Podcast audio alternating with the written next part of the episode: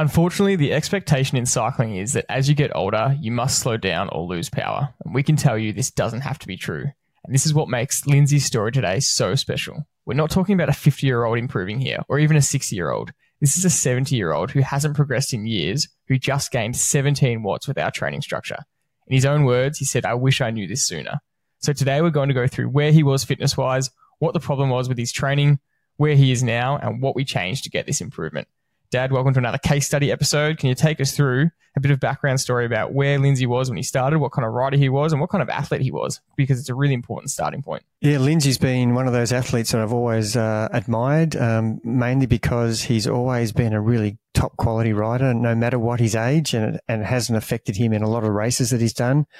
And I've always been interested in, how he's been able to maintain that good level of fitness, and just really understanding that his background when I got to speak to him was he was a real quality runner as a youngster, regularly around the 30 minutes for 10K. And for everybody who knows that, it is very special. So he's got an engine. We know that from that.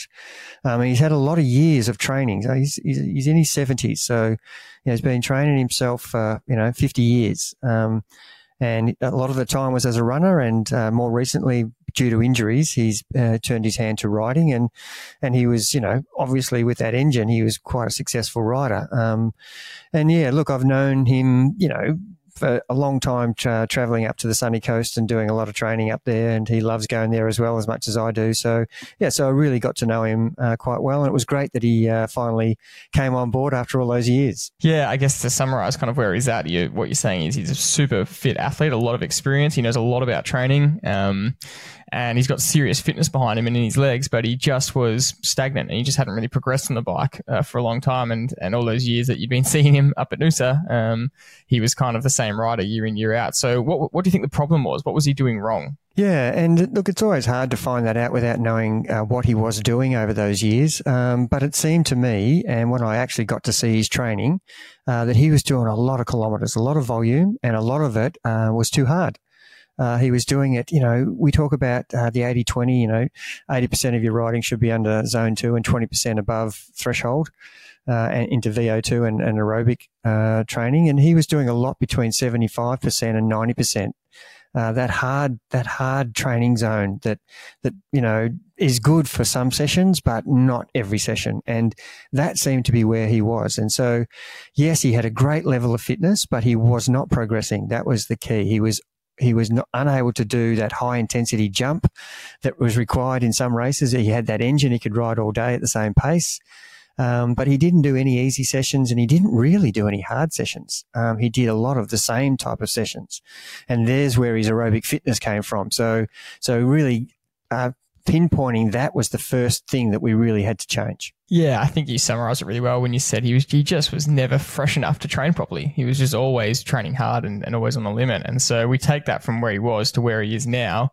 I think the best summary that we've said is that he's training less and riding better. He's putting more power out at 70 years old than he has the last few years. And the specific numbers, he's gone from 246 watt FTP test to 263. So that's a 17 watt improvement. And we know how hard every watt is to get. And the fitter you are and the stronger you are and the more experience you have, every watt becomes harder and harder. And again, we made this point at the start, but everyone says that you go backwards with age. But I'd ask you the question, your peak FTP the last few years has been 303 watts or 305. How stoked would you be with a 17 watt improvement after all these years of training? Oh, that's just a ridiculous improvement. And I've been being told many years that as I get older, I should be dropping my FTP. And for a lot of people, they will accept that challenge. I've been stagnating myself. I could almost do a case study on myself where I've just got 2 or 3 watt improvement here and there, depending on what part of the season I'm at. But Lindsay, with a 17 watt improvement, showed that he had really been undervaluing his ability for all those years, which probably in hindsight would be a bit disappointing. Because you shouldn't be able to improve that much in such a short period of time at that level of fitness, and it's astounding. And so just by tweaking less of the same training and more specific training, getting himself down to a zone 2 level training instead of being zone 3 to zone half, 3.5. And so lots of zone 2 and zone 1 training and lots of zone 4 and above. And instantly we got huge improvements instantly from a person who is quite fit. And that is something that doesn't happen. We've got examples of all of our top guys who have been training for under the program for 4, 5, 6, 7 years, who are ecstatic about 4-watt improvement or 5-watt improvement. So to have someone of similar, looking like similar fitness ability, improving that much, that's extraordinary. And so let's go through the secret sauce. Everyone always wants to know, what did we do? What did we change? And you just hit two nails on the head there. That's we took his more of his riding down to that, from that middle zone to a lot easier and a lot harder at the top end. So can you explain that a little bit? I mean, he was riding a lot of volume at that mid-range, you know, 75 to 90% of his FTP. Yeah, and look, one of the aha moments that we got was when I did our Zone 2 ride with Lindsay, and we were actually up at Noosa, heading out to Karoi on that road, for those who know that region well. And we were riding side by side, and every time we came to a rise, Lindsay would put 2 or 3 meters into me, and we were supposed to be side by side talking. And you know, he's having to turn around to keep talking to me. And then as we get to the crest of the rise, I would come back up level with him and then put 10 meters into him as we progressed, you know, on a slight downhill. And he would be saying, "What are you doing? Why are you riding like this?" And I was saying to him, "I'm holding the same power, Lindsay. I'm keeping the pressure on the pedals in zone 2. You're actually, when the hill comes or the gradient increases, you're going outside of zone 2. You're going into, stepping into zone 3. And then when you get to the crest of the hill, you're dropping into zone 1. And so therefore you're doing this surging style of riding, which is okay on a specific session when you're trying to do that. But when you're trying to do pressure on the pedals and keeping it, you know, steady state under zone 2, you're actually not achieving the goal of the session." And he was just saying, "This is amazing. If you hadn't have ridden beside me, I would have never have known that."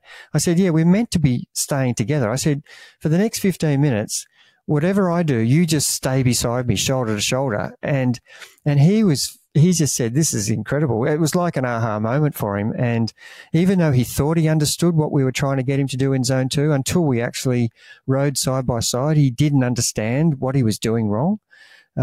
And that seems a minor point, but if you keep riding like that day in, day out, you're still not getting to ride zone 2 properly. So that was the first point, was getting him to ride zone 2 properly. And so what do we do with these top end sessions, with these high intensity sessions? Yeah, well, in the past, because he wasn't using a power meter and he was using perceived exertion, he had really no idea whether he was in the range of zone 4, 5, and 6 or not. And as much as he thought he was pushing himself to his best level, you'll never know with perceived exertion. And that's why the power meter can be such a handy tool. And the minute we tested him with his FTP and gave him his range, he had this big, wide eye-opening experience of, you know, riding to power for the first time, where he thought he was riding correctly on, you know, say an efforts session had 5 efforts.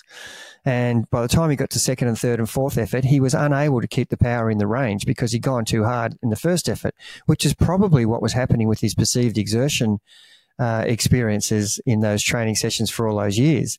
And so he quickly learnt that, oh, I need to watch the power and follow it across the 5-minute journey of what power number I should be riding at. And all of a sudden, he started to ride these high-intensity sessions in the right zones, and every one of those 5 efforts was in the right zones.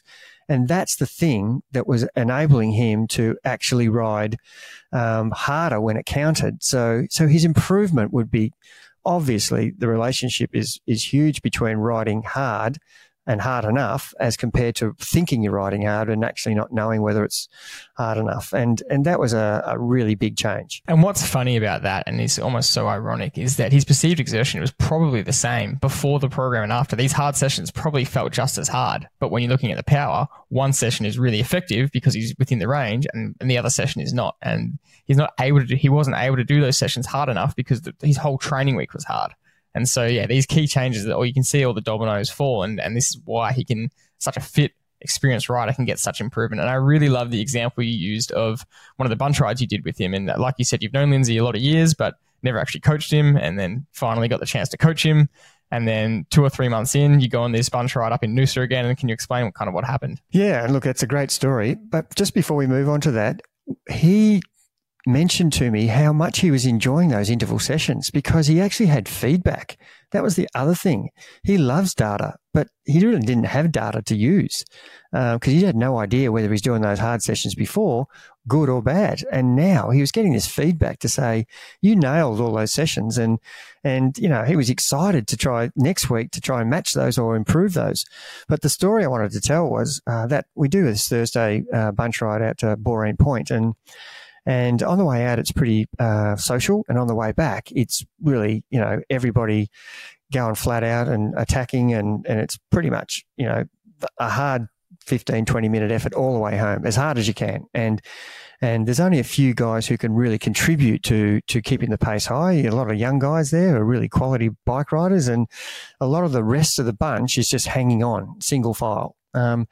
And that day, Lindsay was rolling turns with these young guys, and you couldn't wipe the smile off his face. You know, he'd done that ride a lot, and he hadn't really ridden like that for I don't know, he's been going up there for 20 years. Probably 20 years ago, he was probably able to roll turns. But, you know, when we got back to the coffee shop, there was a couple of comments saying, Lindsay, that was pretty impressive, mate. You know, and I'm telling everybody sitting there, you do realize he's now 70, and here he is, you know, rolling turns. And they're the enjoyable parts as a coach that you see a guy firsthand experiencing an improvement as he's getting older rather than, you know, the expected decrease in performance as you get older. And he's an example of, you know, doing some, you know, really exact training and getting the improvement rather than, you know, please, can you keep me at the same level as I get older? Well, no, we're not going to be satisfied with that. We actually want to get better as we get older. And he's not the only example of this. Yeah, for sure. That's a great way to finish. And he's an example of FTP improvement,